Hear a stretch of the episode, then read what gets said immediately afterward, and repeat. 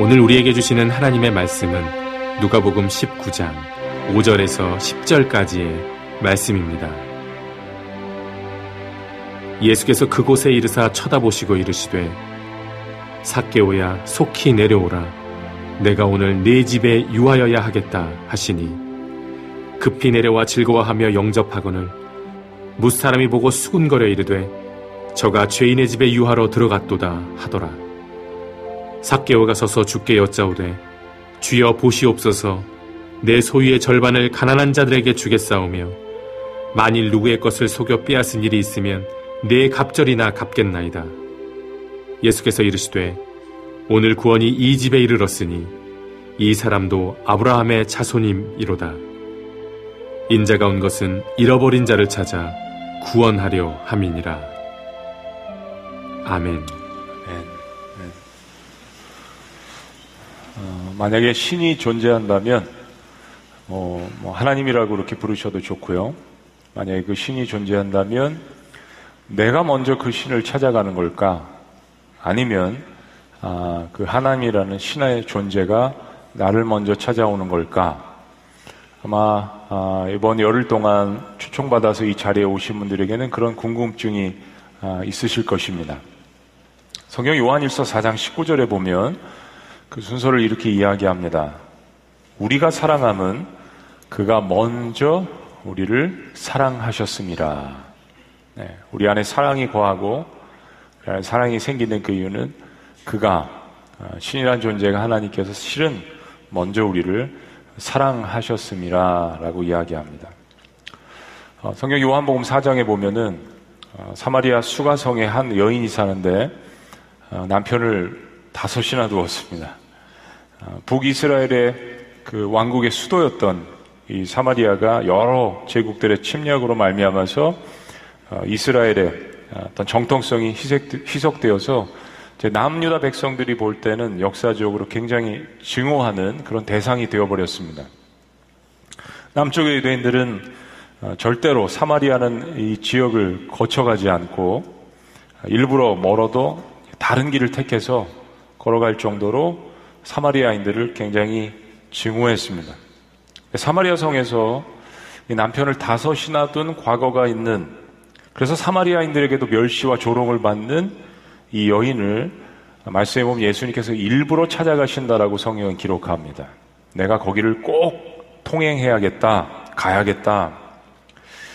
하나님의 아들은 이 한 여인의 어떤 애통과 삶의 아픔을 긍휼히 여기시고 일부러 의도적으로 이 여인을 찾아가셨다라는 것을 성경이 기록합니다. 오늘 또 한 사람의 그런 인물이 나옵니다. 이번엔 사마리아 성이 아니라 이번엔 여리고 성입니다. 여리고 성에 삭개오라는 그런 인물이 등장을 합니다. 근데 예수님께서 이 삭개오도 의도적으로 여리고 성을 찾아가셨습니다. 예수님께서 사실 지금 예루살렘으로 가시는 길인데 여리고성을 들어가시지 않아도 되는데 의도적으로 주님께서 어떤 한 사람을 찾으러 가신다라는 것을 성경이 이야기합니다. 바로 삭개오였습니다. 삭개오가 도대체 어떤 인물이길래 예수님께서 찾아가셨는가? 삭개오는 그의 직업이 세리장이었습니다. 즉 백성의 세금을 걷어가는 공무원인데 그 지역 세리들의 책임자로 굉장히 높은 직업이었습니다. 어, 그런데 문제가 있습니다. 당시 이스라엘은 로마의 통치하에 있었죠. 로마는 자신의 제국을 유지하기 위해서 어, 통치받는 민족들에게 나라들에게 막대한 세금을 걷어들였습니다. 그러니까 그런 세금으로 그런 도로도 만들고 거대한 제국을 사실, 사실은 건설할 수 있었던 거죠. 거기에 유대인들은 또한 또 자신들의 민족에게도 세금을 내야 됐기 때문에 이중고를 겪었습니다. 그러니까 무슨 이야기를 말씀드리려고 하냐면 당신의 세리라는 직업은 국민들의 눈으로 볼 때에는 로마의 하수인이 되어서 앞잡이가 되어서 매국노의 역할을 하는 그러한 직업이었던 것입니다. 더군다나 어떤 세리들은 필요 이상의 세금을 걷어서 자신들의 이익을 취하고 배를 불리는 그러한 상황이었습니다. 예수님의 제자들 중에 이제 열두 제자 중에 마태라는 제자가 있거든요. 그 마태의 직업도 세리였습니다. 근데 사개오는 그냥 세리가 아니라 여리고 성에 있는 이 세리들을 전체를 관할하는 세리 관원장이었습니다. 그래서 훨씬 더 많은 부와 지위가 있었습니다. 성경은 사케오가 부자라고 이야기합니다. 꼭 그렇게 표현하지 않아도 되는데 중요하기 때문에 부자라고 이야기합니다. 근데 그런 사케오에게 두 가지 문제가 있었습니다. 하나는 신체적으로 키가 작았습니다. 중요한 것을 언급하는 성경이 이렇게 이야기하는 것을 보면 그냥 키가 작은 것이 아니라 아, 평균 이하로 작았던 것 같습니다.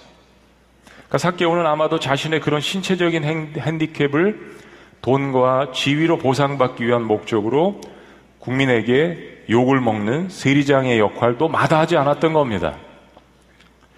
혹은 자신의 부족한 점 때문에 사람들에게 무시당하지 않으려고 그래서 세리장이란 직업을 의도적으로 택했을 수도 있습니다. 근데 상황은 정반대였죠. 말씀드린 것처럼 유대인들은 세리장이를 죄인 취급했습니다. 매춘부나 다름없다라고 생각을 했습니다. 아니 더불어서 이방인 취급을 했습니다. 그러니까 돈과 지위는 가졌는데 존경은 없고 멸시와 천대를 받는 직업이 당시 세리장이었습니다. 그러니까 사케오에게 있어서 그것이 인생의 가장 큰 고민이었습니다. 아까 남편을 다섯이나 두었던 사마리아 수가, 수가 성에 살고 있었던 여인은 신분도, 신분도 재산도 밑바닥이었습니다. 그래서 친구도 이웃도 없이 한낮에 정오 12시에 여자들 몇몇이 모여서 수다 떨면서 해가 질 무렵에 우물가에 찾아드는 것이 정상인데 혼자서 정오 12시에 아무도 찾지 않는 수가성에 물을 뜨러 왔다라고 성경은 기록합니다. 그때 예수님이 찾아가셨습니다. 환경과 인종은 다르지만 사마리아 여인이나 사케오에게는 공통점이 있었습니다. 그것이 뭐냐 하면 인생에 대한 목마름이었습니다. 그러니까 한 사람은 부는 가졌는데 채워지지 않는 목마름이 있었습니다. 또 다른 사람은 육신적인 쾌락은 누려보았는데 타는 갈증만 더할 뿐이었습니다.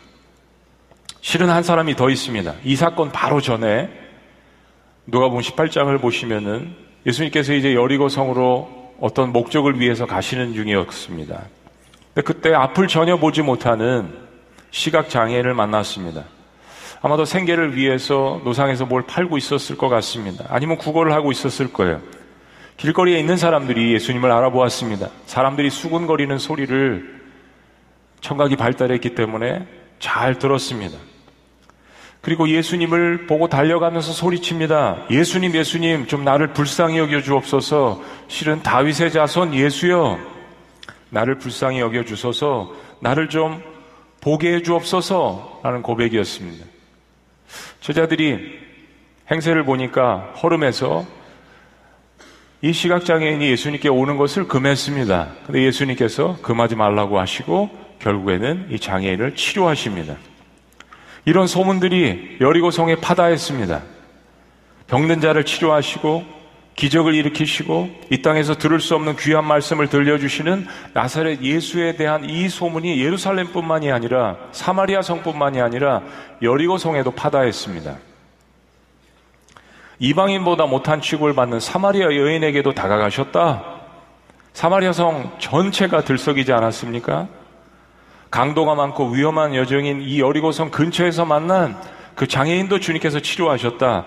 예수님께 나아가는 자는 그가 누구든지, 그가 바리새인인 니고데모든지, 그가 사마리아 수가성 여인인 이방인이든지, 그가 장애인이든지, 병든 자든지, 귀신 들린 자든지, 지 여가를 막론하고 주님께서 그들을 만나 주셨습니다. 그를 받아주시는 그 인자한 모습에 사람들은 매료될 수밖에 없었습니다. 여리고성의 세금을 관리하는 사케오가 이런 소식을 모를, 모를 리 없습니다. 사케오는 예수님이란 인물에 대해서 궁금했습니다. 모든 사람들처럼 예수님의 존재에 대해서 알기를 원했습니다. 과연 그가 누구인가? 지금 이런 상황에서 보면 많은 사람들은 이스라엘을 독립시켜줄 우리가 원하는 기름 부음 받은 그런 다윗과 같은 그러한 메시아적인 인물인가? 아니면 엘리야 같은 위대한 선지자인가? 아니면 엄청난 기적을 일으키는 그러한 모세와 같은 사람인가? 아니면 혹 그런 소문이 있기는 한데 하나님께서 보내신 하나님의 아들이라도 되는가? 사케오는 그가 어떤 존재인지 알기를 원했습니다. 그리고 드디어 예수님께서 여리고성에 당도하셨습니다. 늘 그렇듯이 군중들이 예수님을 둘러쌌습니다. 사케오 역시 예수님을 보기를 원했습니다. 근데 문제가 있었죠. 키가 너무 작습니다. 많은 사람들에게 둘러싸여서 예수님이 보이지 않았습니다. 근데 사케오는 자신에게 찾아온 이 기회를 보게 하고 싶지 않았습니다. 그래서 예수님께서 지나가시는 길목으로 달려가서 뽕나무로 올라갔습니다. 오늘 이 블레싱 집회 손님으로 초대받아서 오신 분들은 실은 다 뽕나무로 올라오신 분들입니다. 분당 채플도 꽤 높죠? 8층까지 올라오셨습니다. 수지도 어, 지대적으로, 지역적으로 보면 꽤 높습니다. 단순히 물리적으로 높은 곳을 말씀드리는 것이 아닙니다. 사케오가 왜 그 나무에 올라갔을까요? 여러분은 왜 이 높은 곳까지 올라오셨습니까? 여러분은 왜 인생의 그 나무에 올라가려고 하십니까? 실은 사케오는 예수님이란 존재를 만나기 위해서 그가 첫 번째 행한 일은 일단 자존심을 체면을 내려놓았습니다. 존경은 받지 못하지만 그래도 위치는 여리고성의 세금을 징수하는 막강한 권력을 갖고 있는 세금 관원장입니다.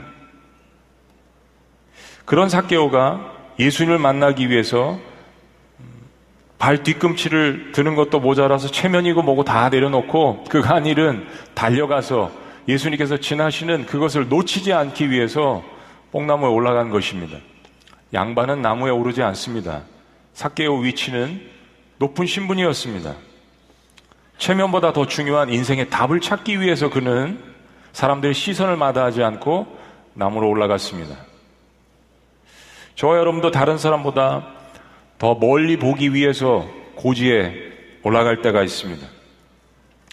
세상을 경쟁에서 뒤지면 실패자라는 메시지를 전합니다. 높이 나는 새가 멀리 본다.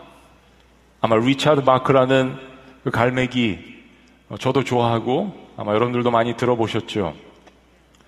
좋아하는 명언입니다. 세상에서 좋아하는 명언이죠. 근데 실은 사케오가 올라간 고지는 성공을 위해서 올라간 것이 아니었습니다. 사케오는 돈과 권력을 위해서 가진 수단과 방법을 동원해서 높은 고지로 올라가 보았습니다. 여리고성 전체 모든 세리들을 다 다스리는 세관 관원장까지 되었습니다. 근데 세상의 고지에서 그가 느꼈던 것은 승리가 아니라 허무감이었습니다. 아직도 채워지지 않는 마음의 공허감, 공허감이었습니다. 사람들은 그를 여전히 멸시했고 그리고 그를 멀리했습니다. 근데 이번에 사개오가 올라간 뽕나무는 체면을 지키기 위해서 성공의 자리를 지키기 위해서 올라간 나무가 아니라 그의 체면을 내려놓고 올라간 뽕나무였습니다. 사람들이 사개오를 알아보고 또 손가락질을 합니다. 부와 권력을 가진 사람이니까 대놓고는 못했겠지만 다 같이 웅성거립니다. 죄인인 주제에 좋은 것은 알아가지고. 근데 그런 비난이 친숙한 사개오에게는 지금 그게 중요한 것이 아니었습니다. 그거 중요하게 생각했다면 그 나무에 오르지 않았을 것입니다. 지금 기어 올라간 나무는 인생의 답을 찾기 위해서 올라간 나무였습니다. 성공을 위해서 올라간 자리도 아니었습니다. 다른 사람들을 누르기 위해서 올라간 자리도 아니었습니다. 내 인생의 답을 찾기 위해서 올라간 뽕나무였습니다. 근데 신기한 일이 일어났습니다. 여리고성에 예수님을 만나기 위해서 인산인해를 잃은 사람들 중에서 예수님께서 눈맞춤을 제대로 한 사람은 바로 삭개오였습니다. 그리고 예수님께서 그 삭개오에게 키가 작아서 모든 사람들보다 너무 작기 때문에 그 위에 올라간 여리고성의 세금을 다스리는 세관원장인 삭개오에게 이렇게 말씀하십니다. 예수께서 그곳에 이르러서 쳐다보시고 그에게 말씀하십니다. 삭개오야, 어서 내려오너라. 오늘은 내가 내 집에서 묵어야 하겠다. 여러분 어떻게 들리세요? 사케오야, 어서 내려오거라. 저는 이 한 말씀이 여러분 인생에 오늘 울림이 되기를 원합니다. 거기 올라가느라고 얼마나 힘들었어. 저는 이런 음성으로 들리기도 합니다. 남들과 부딪히면서 경쟁하면서 사느라고 거기에 올라가느라고 기어 올라가느라고 얼마나 힘들었어. 이제 그만 기어 올라가도 애쓰지 않아도 된다. 이제 그만 내려와. 내가 오늘 내 삶 한복판에 내가 사는 곳에 내 집에 들리겠다. 함께 거하겠다. 함께 먹겠다. 교제하겠다. 놀다 가겠다. 그 말씀입니다. 사람들은 자신의 귀를 의심했습니다.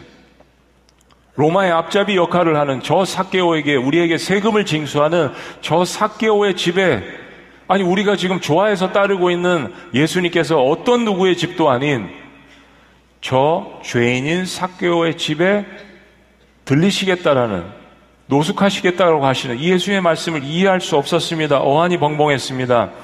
사케오가 그러든 말든 이렇게 반응합니다. 6절 말씀 그러자 사개오는 얼른 내려와서 기뻐하면서 예수님을 모셔드렸습니다. 사개오는 인생 가운데 자신에게 찾아온 가장 중요한 기회를 놓치고 싶지 않았습니다. 사개오는 즉시 예수님을 자신의 집으로 초청합니다. 아니 실은 자신의 삶의 한복판으로 초청하는 것이죠. 누구를 자신의 집으로 초청한다는 것은 자신의 삶을 오픈하는 것입니다. 같이 먹는다라는 것은 교제한다라는 이야기입니다. 자, 그러자 이제는 비난의 화살이 양쪽으로 향하기 시작했습니다. 7절 말씀. 무 사람들이 보고 수군거려 이르되 저가 누구를 가리킵니까? 자신들에게 찾아온 지금 군중들이 둘러싸고 있는 여리고성의 화제인 예수님, 저가 죄인의 집에 유화로 들어가는도다. 라고 수군거렸습니다. 그렇습니다. 사람들은 사개월을 이미 죄인으로 낙인 찍고 있었습니다. 그런데 그들이 따르던 예수님은 그들이 멸시하던 사고의 집에 당신이 직접 가시겠다라고 한 것입니다. 이건 대단히 충격적인 일입니다. 내가 따르는 하나님이 그래? 그분은 이런 분이야? 사개오의 집에 들어가시는 분이야? 유대인들은 율법의 거룩은 더러운 것과 아, 구별되어야 하기 때문에 부정한 사람과 물건은 접촉하지 말아야 된다라고 배웠습니다. 그런데 예수님은 거룩은 부정한 곳을 찾아가서 치유해야 한다는 것을 보여주셨습니다. 빛은 어둠을 비치려고 왔다라는 것을 주님께서 보여주셨습니다. 빛은 그 자체로서 존재하는 것이 아니라 어두운 구석을 비추기 위해서 거룩은 그 자체로서 존재하는 것이 아니라 부정한 것을 찾아가서 치유해 주신다는 것을 주님께서 보여주셨습니다.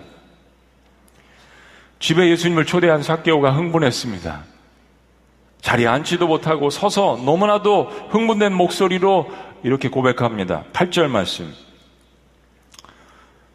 저와 여러분들의 고백이라고 생각하시고 읽기 싫으실 수도 있겠지만 8절 한번 읽어보십니다. 다시 시작. 사개오가 서서 주께 여짜오되 주여 보시옵소서 내 소유의 절반을 가난한 자들에게 주겠사오며 만일 누구의 것을 속여 빼앗은 일이 있으면 내 갑절이나 받겠나이다. 아멘? 오, 아멘 하셨어요? 이렇게 크게 읽으실 줄은 생각을 못 했습니다. 8시 예배는 이렇게 크게 안 읽으셨어요. 정말 놀라운 고백입니다. 사람이 하나님을 진정으로 만나면 자신의 부족함을 고백합니다. 근데 사랑하는 여러분, 이 사개오의 이 고백의 톤이 어떤 기쁨과 확신이 드러나오는 고백입니다. 실은 사개오는 자신이 죄인임을 지금 고백하고 있는 겁니다. 그런데 톤이 좀 달라요. 주여 보시옵소서. 지금 사개오의 집 앞에서 이 광경을 지켜보고 있는 수많은 사람들 앞에서 그리고 자신에게 찾아온 이제 하나님의 아들이라는 그 믿음의 확신이 드는 그러니까 하나님 아들 앞에서 지금 고백을 하는 거 아니겠습니까? 자신의 모든 소유의 절반은 가난한 사람들에게 나누어 주겠다라고 선언을 합니다. 두 번째로 자신이 세관 원장의 일을 하면서 폭리를 취하거나 부당하게 취한 그 재물은 그렇게 빼앗은 일이 있다면 네 배나 갚겠다라고 이야기를 합니다. 구약의 레위기나 민수에게, 민수기에 보면 그렇게 다른 사람의 것들을 훔친 것이 있다면 그것을 되돌려주고 4, 5분의 1, 그러니까 20%의 이자를 붙여서 돌려주게 되어 있습니다. 근데 사개오는 무려 네 배를 배상하겠다라고 이야기합니다. 자신의 잘못을 인정하는 거죠. 네, 사랑하는 여러분, 예수님은 이런 요청을 하신 적이 없습니다. 사복음서를 자세히 살펴보시면 예수님께 사람들에게 다가가실 때 이런 요청을 하신 적이 없습니다. 근데 누가 보면 18장에 보면 이와 비슷한 일이 일어납니다. 그 누구냐면 부자 관원이라고 기록되어 있습니다. 많은 재물을 가진 부자 관원. 그러니까 관원이라는 이야기는 유대인으로서 어떤 바리새인이나 사두개나 어떤 직함이 있었던 사람입니다.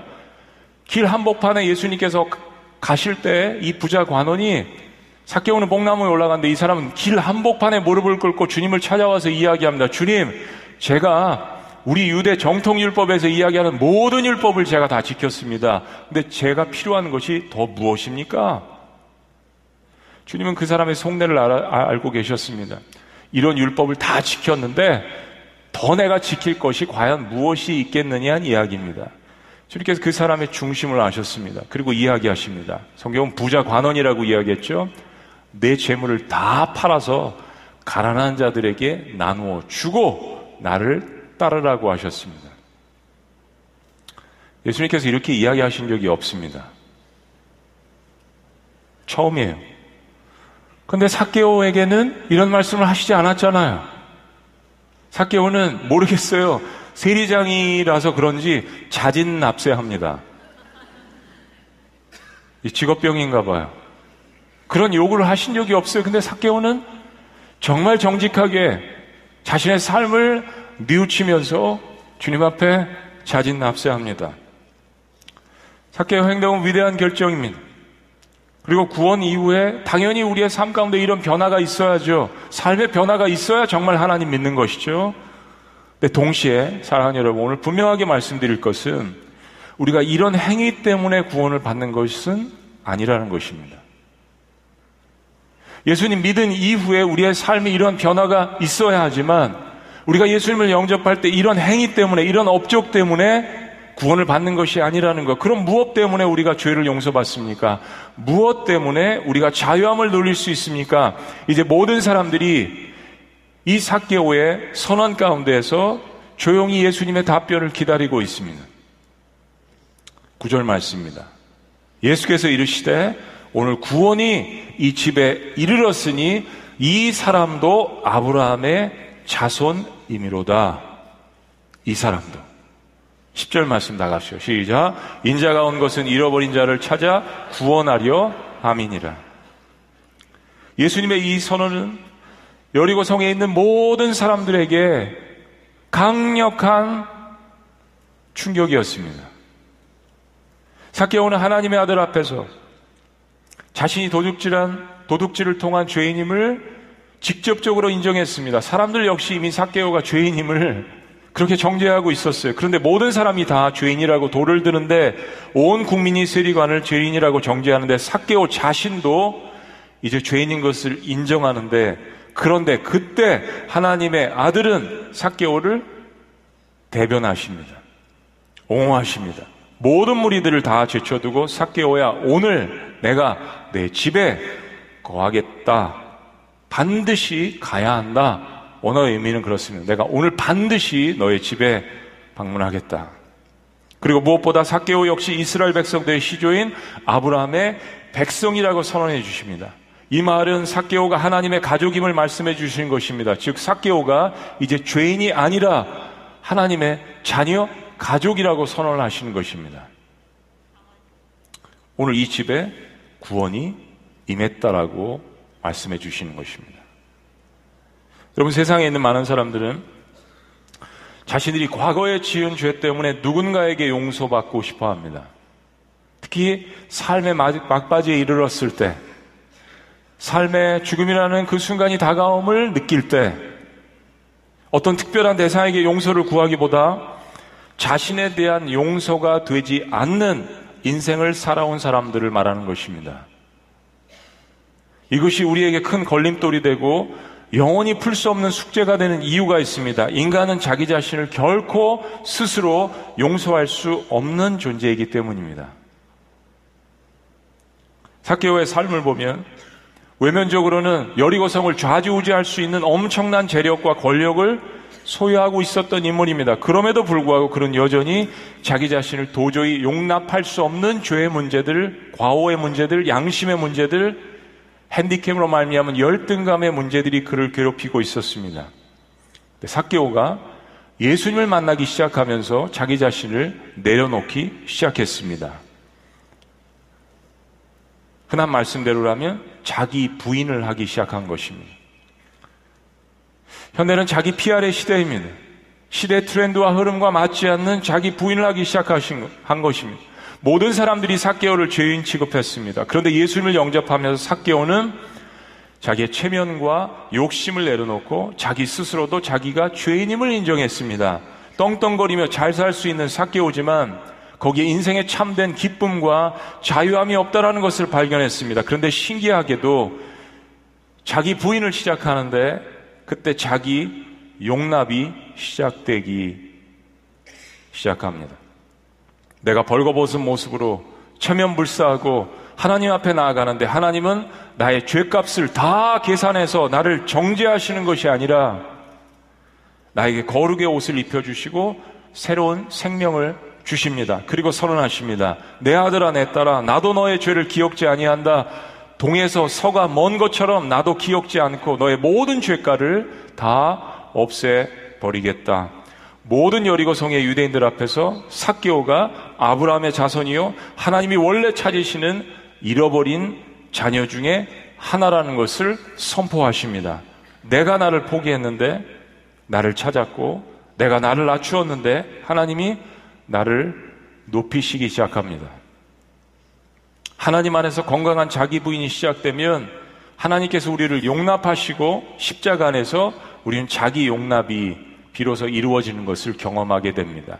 그래서 자유함을 얻게 되는 것입니다. 어떤 사람들은 이 세상을 더 넓게 보기 위해서 높은 곳에 올라갑니다. 다른 사람들보다 더 빨리 세상을 파악하기 위해서 높은 고지로 올라갑니다. 그런데 이제 사개오는 그런 고지가 아니라 자신의 인생을 구원할 수 있는 그분을 만나기 위해서 나무로 올라갔습니다. 사랑하는 여러분, 높은 곳에 올라가는 것이 인생의 경제에서 승리, 경쟁에서 승리하기 위해서 올라간다면 반드시 떨어지는 날이 옵니다. 사개오는 하나님의 아들을 보기 위해서 나무에 올라갔습니다. 그런데 이제 하나님의 아들이 실은 약속대로 사기오 대신 그 나무에 올라가실 것입니다. 예언대로 바로 여러분이 보고 계시는 저 나무 십자가에 높이 매달려 사기오 대신 그 자리에 대롱대롱 매달려서 죽으실 것입니다. 그리고 부활하실 것입니다. 하나님의 아들이 사기오의 죄와, 죄와 삶의 무게를 대신 다 짊어지시고 대신 용서와 구원을 선포하시고 새 생명을 주신 것입니다. 여러분 높은 나무에 올라가 보셨나요? 어린 시절에 혹은 이제는 세상에서 성공하기 위해서 세상을 보기 위해서 그러나 혹은 이제 진리를 찾기 위해서 나무에 올라가실 수도 있겠습니다. 근데 어떤 경우든 하나님께서 이제 사교에게 선포하신 이 말씀을 저와 여러분들에게 하십니다. 이제 내려오거라. 수고하고 무거운 짐진 자들아 내가 너희를 쉬게 하리라. 내려와. 내가 사는 집에 가서 함께 먹고 나랑 같이 교제하자. 이제 내려오라고 이야기하십니다. 올해 제가 읽은 책 중에 기독교 서적은 아니지만 굉장히 큰 은혜를 받은 베스트셀러 하나가 있습니다. 떠난 후에 남겨진 것들이라는 책입니다. 떠난 후에 남겨진 것들. 부제가 이렇습니다. 유품 정리사가 떠난 이들의 뒷모습에서 배운 삶의 의미. 쉽게 읽을 수 있는 책이면서 쉽게 넘어가지 않는 굉장히 묵직한 내용이 담겨져 있는 책입니다. 유품 정리사는 말 그대로 세상을 떠나는 사람들이 남긴 유품을 정리하는 그러한 신직종입니다. 2007년부터 지금까지 천여 건이 넘는 사람들의 유품을 정리했습니다. 그리고 이 책을 통해서 저는 다시 한번 삶과 죽음의 의미를 깊이 묵상해 볼 수 있었습니다. 그리고 특별히 이 땅에 살아있는 시간들이 서로에게 얼마나 소중한 시간인지를 되새겨 보았습니다. 책 중에 저자의 이런 글귀가 있습니다. 25년 동안 천번이 훌쩍 넘는 죽음을 맞이했건만 아직도 가슴 아픈 사연을 간직한 고인과 만나면 가슴이 먹먹해진다. 곁을 지켜주는 가족들의 사랑에 힘입어 죽음의, 죽음의 두려움을 이겨내고 마지막 순간을 평온하게 맞이하는 건 천명 중 한 명에 주어질까 말까 한 특별한 행운이다. 목장 공동체가 없었나 보죠. 같이 함께 울어주고 웃어줄 수 있는 교회 공동체가 없었나 보죠. 함께 예배를 드려주고 그 뒷모습을 격려해주고 부활과 구원에 대해서 소망을 제시할 수 있는 함께 울고 웃어줄 수 있는 공동체가 없었나 보죠. 25년 동안 1000명이 넘는 사람들의 뒷정리를 했는데 한 명, 사람들과 함께 웃고 울 수 있는 사람은 한 명 나올까 말까 하다라는 유품 정의사의 고백은 참으로 놀랍습니다. 그렇기에 지금 내 곁에 있는 소중한 사람들에게 해줄 수 있는 일이 있다면 바로 실천해야 한다. 그리고 이런 고백을 합니다. 유품 정의사, 우리는 고인의 고통스러운 기억과 유족의 아픔을 지운다. 우리는 어제 이곳에서 살던 고인을 오늘 천국으로 이사하는데 도움을 주는 사람들이다. 굉장히 감동적인 말입니다. 저는 이 마지막 말이 참 멋졌습니다. 어제 이곳에 살던 고인을 오늘 천국으로 이사하는데 도움을 주는 사람들이다. 그런 의미에서 우리 그리스도인들은 유품 정리사일 수 있습니다. 네, 한 가지 제 마음에 걸린 것이 있습니다. 우리는 고인의 고통스러운 기억과 유족의 아픔을 지우는 사람들이다. 사랑하는 여러분, 그 유족과 그 고인의 고통스러운 기억들, 죄가의 문제들은 사람들이 지울 수 없습니다. 격려할 수 있고 도와줄 수는 있지만 그 고통스러운 기억과 죄가의 문제들은 인간이 스스로 해결할 수 있는 영역이 아닙니다. 그래서 나를 위해서 사개오 대신, 우리를 대신해서 그 나무에 올라가신, 그리고 그 나무에 올라가셔서 세상 높은 곳을 통치하시기 위해서 올라가신 첫 번째 목적이 아니라 모든 사람들이 올라가기를 원하는 그 나무에 올라가셔서 모든 사람들을 위해서 모든 사람들의 죄가를 짊어지시고 모든 사람들을 위해서 희생하신 오직 하나님의 아들만이 해결해 주실 수 있는 문제입니다. 우리가 대신 지고 가려고 노력해도 할 수 없는 그 문제. 그래서 하나님께서 그 자리를 대신하신 것입니다.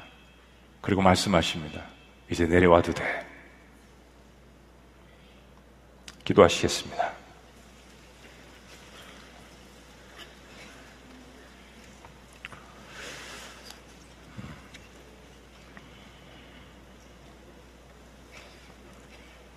그렇습니다. 인생의 고지를 점령하기 위해서 사케오가 그동안 높은 곳에 올라갔다면 이젠 자신을 내려놓기 위해서 나무에 올라갔습니다. 그리고 무슨 일이 벌어졌습니까? 자신을 똑바로 쳐다보시는 그 하나님의 아들 앞에 자신의 인생을 솔직히 내보였습니다. 자신의 허물도, 자신의 죄도, 자신의 실수도, 자신의 인생도. 자신을 정죄하는 수많은 사람들이 있었지만 이제 더 이상 그것은 중요하지 않았습니다. 어차피 그들이 자신의 인생을 책임지거나 구원할 수 있는 존재가 아니라는 것을 알았기 때문입니다. 오늘 사개오의 고백은 저의 고백이기도 합니다. 또 저에게 일어난 사건이기도 합니다. 주님 제가 사개오입니다. 그것이 제가 예수를 만날 때 저의 고백이었습니다. 아마 여러분들도 그러실 것입니다. 혹시 오늘 이 말씀을 들으시고 오늘 저의 인생이 사개오와 비슷한데 오늘 저를 위해서 기도해 주시겠습니까, 목사님? 저도 그런 하나님이라면 제가 제 삶의 주인으로 영접하기를 원합니다. 제 삶의 한복판에 누추하지만 그 주님을 모시기를 원합니다. 라고 저를 위해서 한번 기도해 주시겠습니까? 라고 결단하시는 분들이 있다면 손을 들어 주시면 제가 그분들을 위해서 기도하겠습니다.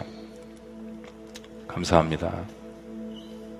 감사합니다. 주저하지 마시고 사교의 위대한 고백이 되시길 바랍니다. 감사합니다. 감사합니다. 번쩍 드세요.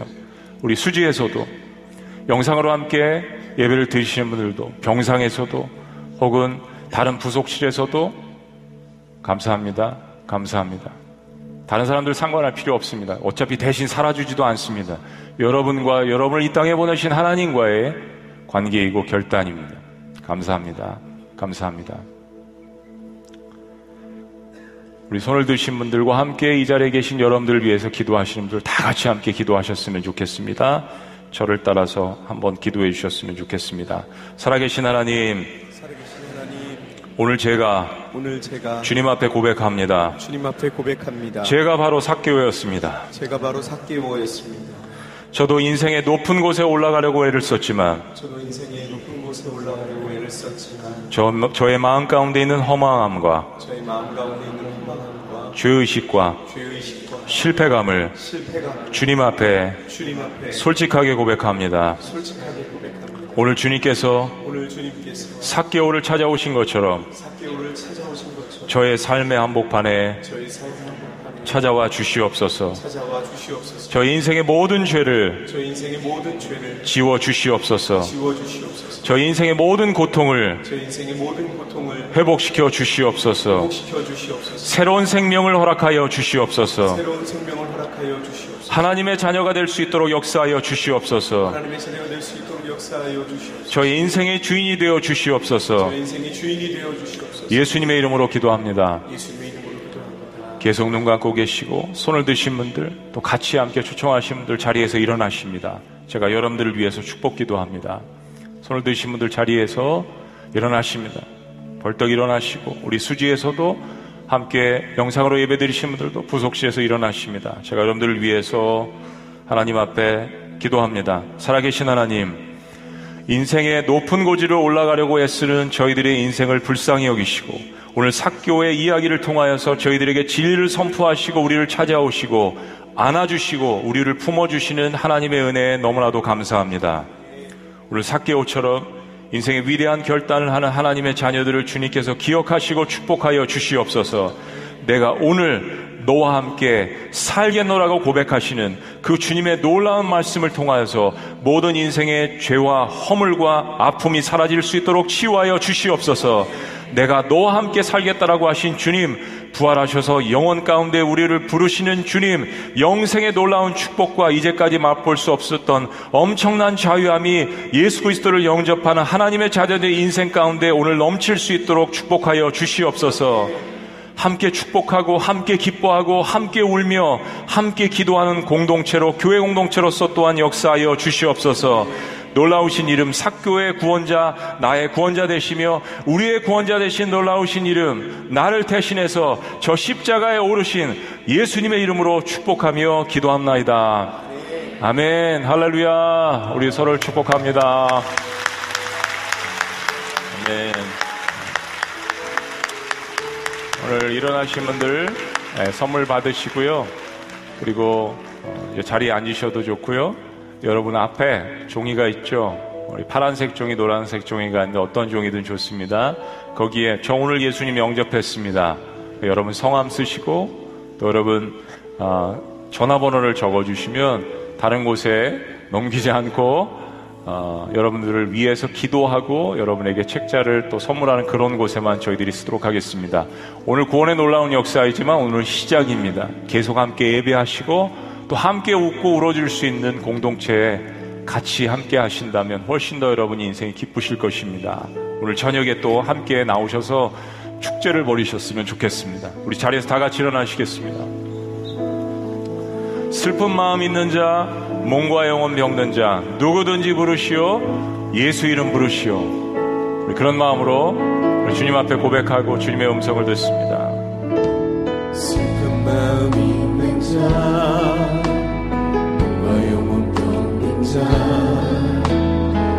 누구든지 부르시오, 예수 이름 부르시오, 그 이름을 믿는 자, 그 이름을 부르는 자, 그 이름을 부르는 자, 그렇습니다. 그가 어떤 사람이든, 그가 어떤 사람이든.